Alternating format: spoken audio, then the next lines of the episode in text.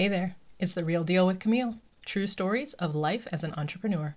I'm Camille Diaz, and I'm an optimization coach. I teach entrepreneurs how to achieve their goals, streamline their business, and regain their life. In this podcast, my guests and I share real stories from our real life experiences. We use our authentic voices, which sometimes include explicit language. If that's not going to work for you, tap out now. My guest today stepped onto a stage in 7th grade to sing her first solo and has continued singing and speaking to audiences internationally. Audiences love Delinda Layne's energy. Her combination of high-heeled glamour and tell-it-like-it-is straight talk will pull you in and keep you engaged. At the end of our talk today, you will know you have had an experience, leave feeling inspired, hopeful, and more confident. Delinda is from Las Vegas, where she recently held her 7th WOW the World Conference for Women, showing women how to shine their divine. She is the founder and leader of Fun Fearless Female, global community of Christian women, and the author of Fun Fearless Female, How to Step into Your God-Sized Dreams. Delinda believes each woman is amazing, brilliant, and has greatness within to shine for the world. As a woman's EmpowerMentor, she mentors women to empower themselves. Her mission is to help women realize their significance and value by encouraging them to stop the negative self-talk, believe in themselves, their gifts, and their value to their families and the world. When we got together to chat, Delinda shared with me what it was like when she and her husband were asked by their largest client to do something unethical. Instead, they chose to hold true to their core values, which meant losing 80% of their business and going into 6-figure debt. We have a wonderful discussion about values, choices, and options. Be sure to listen until the end for brilliant advice from Delinda's mother on how to reframe saying no.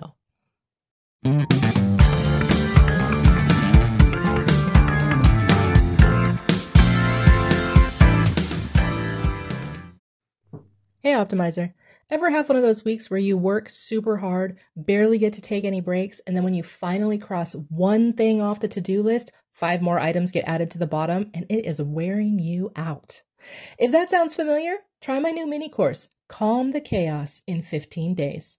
Visit CamilleDiaz.com/15 to have some of my best chaos calming optimization tips delivered right to your inbox. That's CamilleDiaz.com/15. Delinda, I am so grateful for you to come visit today. This is going to be a great story to share with people, because you had a business where, and this has happened to me as well, everything was awesome and then it wasn't. Right. Tell us about what happened. Yes, you get things clicking along, and I would say, for about a good 15, maybe even 20 years, things were going just great, kind of through the 80s and the 90s. A lot of people were experiencing a lot of affluence at that time. Things were running better, whatever that means during that time period. Housing was good. And my husband and I, we have a management company, real estate management in apartment buildings. Okay. Mm. He's been doing that. Now, my husband and I have been married for, he just reminded me, it'll actually be 45 years this year. I keep saying 43. Can you believe that? Congratulations. How could I be that old? That's what I can't figure out. Yeah, I have that problem too. Start counting up anniversaries like, oh. I know. It's crazy. Crazy good. Yeah. But he has always done real estate management, and I actually am a real estate broker in the state of Kansas. I live in Las Vegas, but I've been keep my broker's license in Kansas, and I've had it for over 40 years. Mm-hmm. And so we have this management company, and we've had several that we've owned ourselves. So during this period of time that I'm talking about, there was an owner that we worked for. So I didn't do the day-to-day business. Okay, that. Mm-hmm. I was the test taker, because you have to be a broker in every state that you manage property. So yes. I was the resident test taker. Yes. And so I was the broker. And then my husband ran the day to day. And This client that we had was not, because I'm not going to name any names, was, let's say, not an ethical person. And he had 3 management companies for 3 different sections of the country. And we were the Midwest. Okay.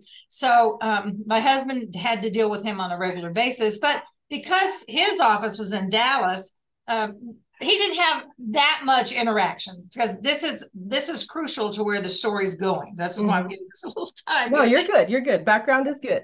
Okay. So we had, I can't even remember how many units, but we were a very successful company. But this client from Dallas was about 90% of our business.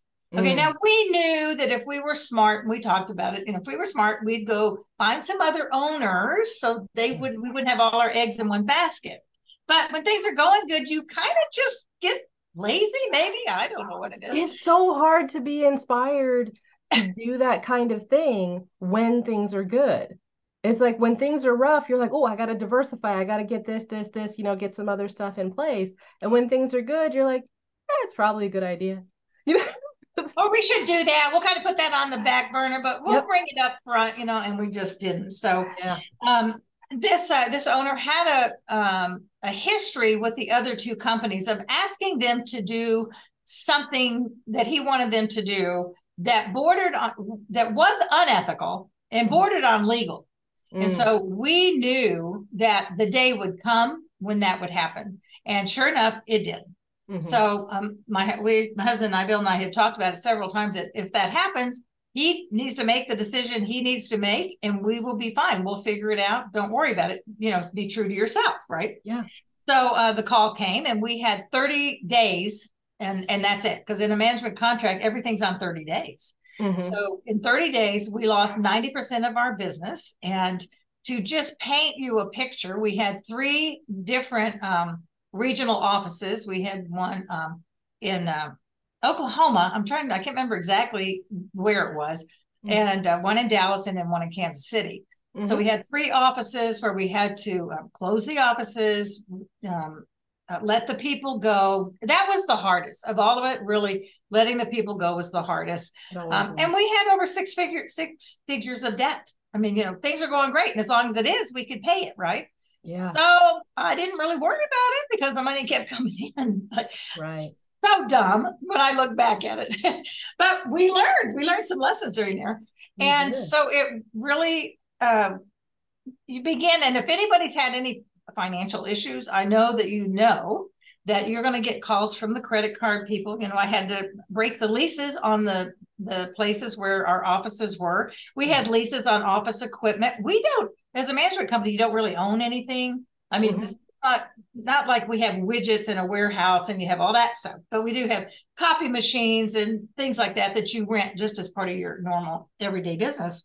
Yeah. So part, just doing that. And then, like I said, the calls from the credit card companies and shutting down the offices. So I had to go have those uncomfortable, dang it, they were just uncomfortable meetings. Those are so I've been through this process of breaking the lease and shutting down an office and having things that you rented and things that you bought that you thought you would be able to pay for over the next few years, and now you can't, and all of that kind of thing. And it is really rough. And I will agree with you, the staff part is the hardest. Whoever you've got working for you and you're like, sorry, everything went sideways, job ends tomorrow. That's really the hardest. But kudos to you both for making the ethical decision to not do this thing that was definitely unethical and borderline illegal. Because what would have happened, if I just think, what would have happened if you had done that thing and then it was illegal and now you lose your license and you lose your business anyway, and you can't practice this anymore or anything else that requires a license, good job for doing the right thing, even though it was a really, really hard thing. Well, thank you. For us there, it's always a choice. And I guess any audience that ever hears me speak, I am so about choices.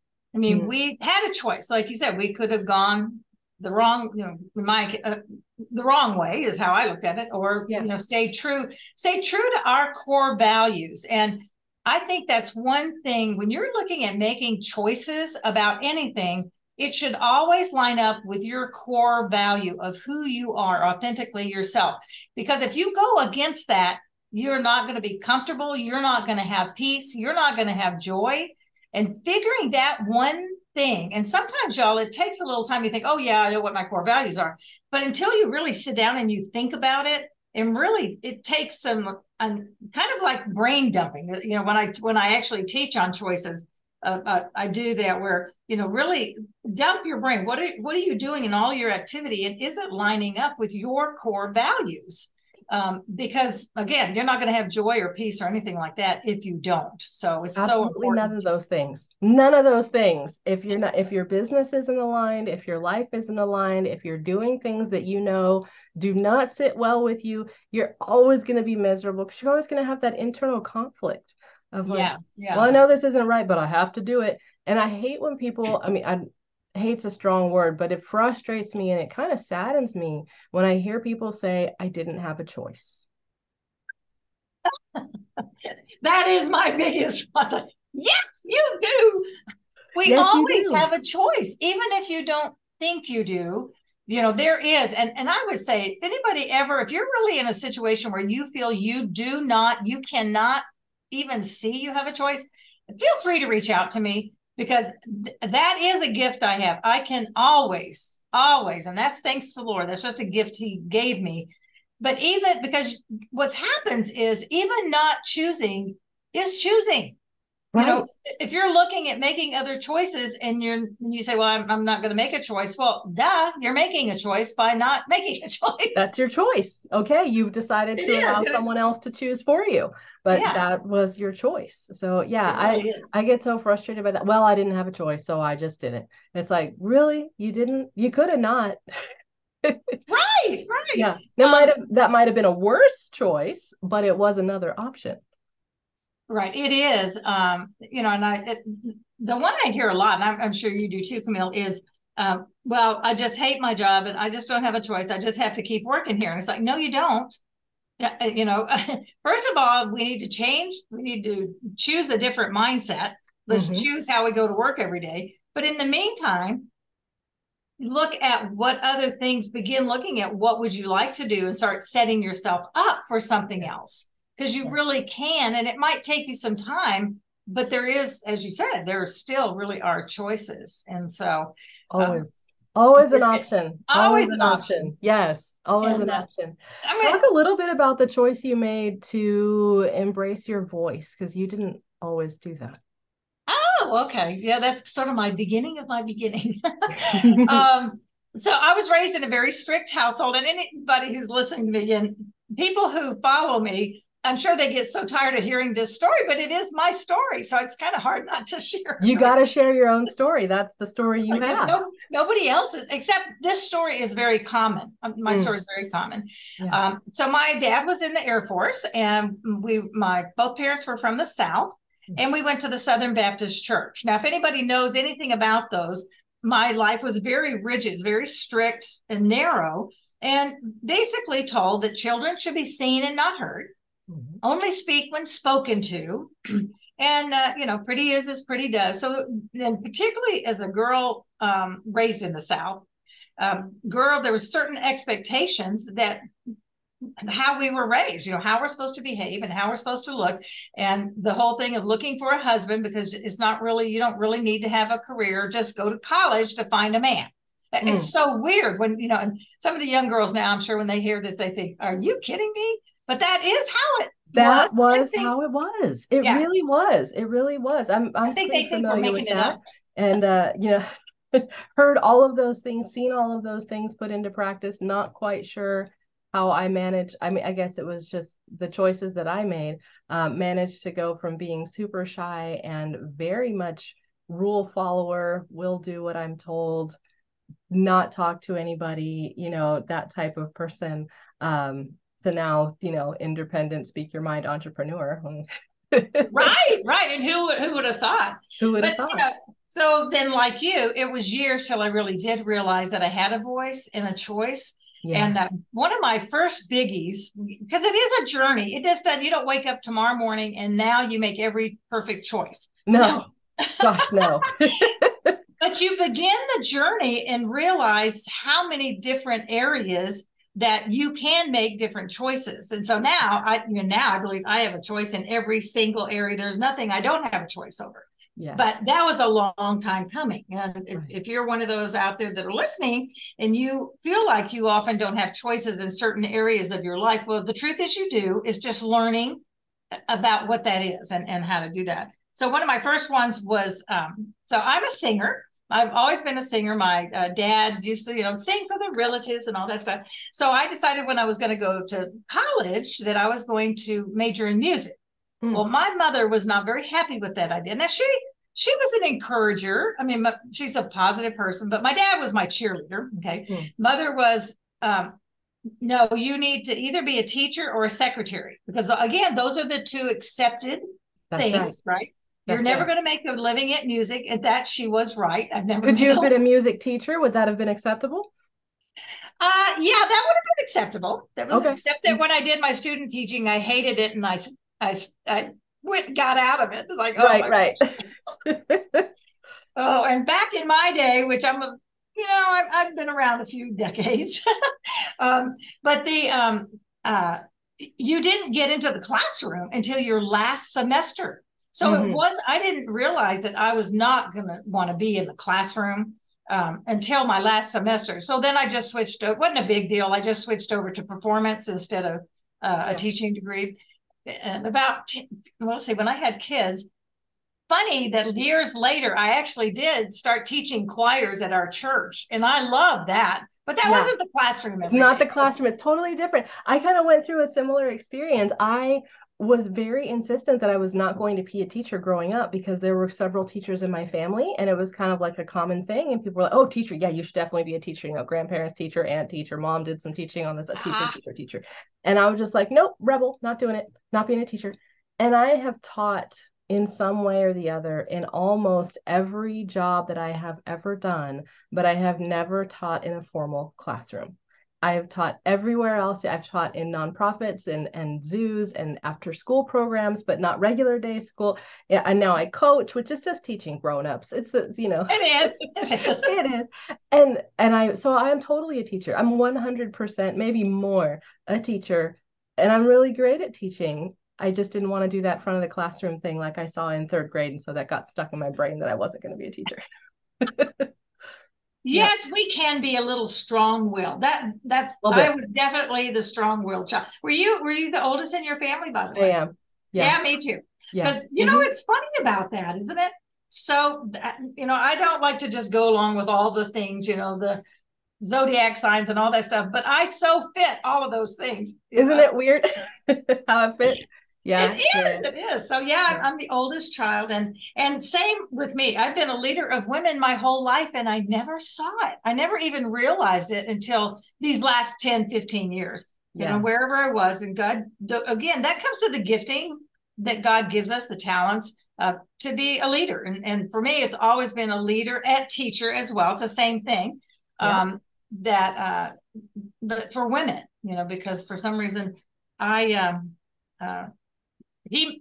one of my other gifts is an encourager. So I can always see the good in other people. So I can always encourage. I mean, it's the greatest gift to have, Yeah, it's excellent. Go around making people feel good. I love it. Yes. Oh my gosh. I know that you have some events that you run. How can people find you? Oh, yeah. I would love for you to come find me. That would be great. So I am on Facebook, Delinda Layne, and it's an Layne. It's how you spell the last name. And that's also my website, DelindaLayne.com. But I have a Facebook group of women called Fun Fearless Female, Global Community of Christian Women. So if you are like-minded, come and join us. We are there to, I always like to say, you bring your gifts and talents to us. We'll share ours with you, and we'll all just get better. We'll all just grow together. Yes. So I hold local lunches. I hold one or two big events a year, and they're called Wow the World. So whether it's Wow the World 2023 or Wow the World 2024, I hold them, and they're all about encouraging, lifting up, and inspiring women to be all they're called to be. Because every one of you that are listening, you are amazing. You're brilliant. You have been created specially for a purpose.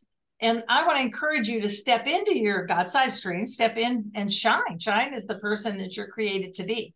And all my events, that's what they do. Sorry. You've got a download. Yes. We talked about choices. What's that download called? Okay, so it's called The Keys to Making Better Choices. And it just goes through a list of things to kind of look at, and does talk a little bit on there about knowing your core value. Really know in your heart, what is the core value that you're never going to veer off from, right? Yes. That's the gosh, that's so important. That is so important. Once you know that, it's so much easier to make other decisions. It is, because I'll say as women in general, we sort of like to follow the shiny object. I mean, it's easy to doing this and, this looks really good. I think I'll go there. But when we're looking and you're getting ready to make decisions, does this line up with really who you are and what you want in your life? First of all, on your core value, and then, looking at and keeping, because if we can keep more specific and if we can keep really focused on what we're all about, it makes life so much easier. It really does. And I teach, when I talk about this type of concept, I teach that it prevents that FOMO, fear of missing out, because you see the thing and you're like, oh, I got to do that because I'm going to miss out. And then, oh, I got to go do that one because I'm going to miss out. And every time someone asks you, you think you have to say yes, otherwise you're going to miss out.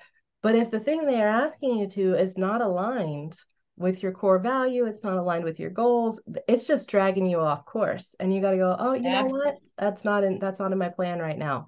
And just keep going. And so easy when you know what your values are. And when you're not sure, then you just get pulled everywhere.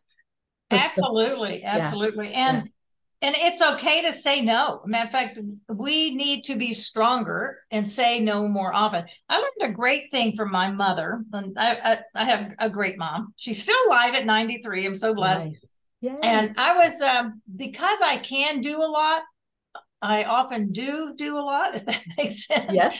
And my kids were little at this time, and she was visiting the house. And I was just talking about leading the children's choir, and I was leading worship on Sunday morning, and I was doing these things. And she said to me, so profound, she said, well, Delinda, do you think that maybe if you said no, it would give somebody else a chance?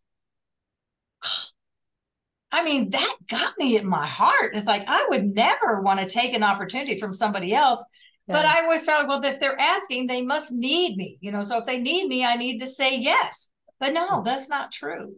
You might have just been the easy ask, because they thought you'd say yes. Yeah, absolutely. That's awesome. Thank you so much. This has been a great discussion. Thank you so much for hanging out with me today. Really appreciate it. Oh, this was so fun. Thank you for having me. I just love it. I love talking to you. Yeah.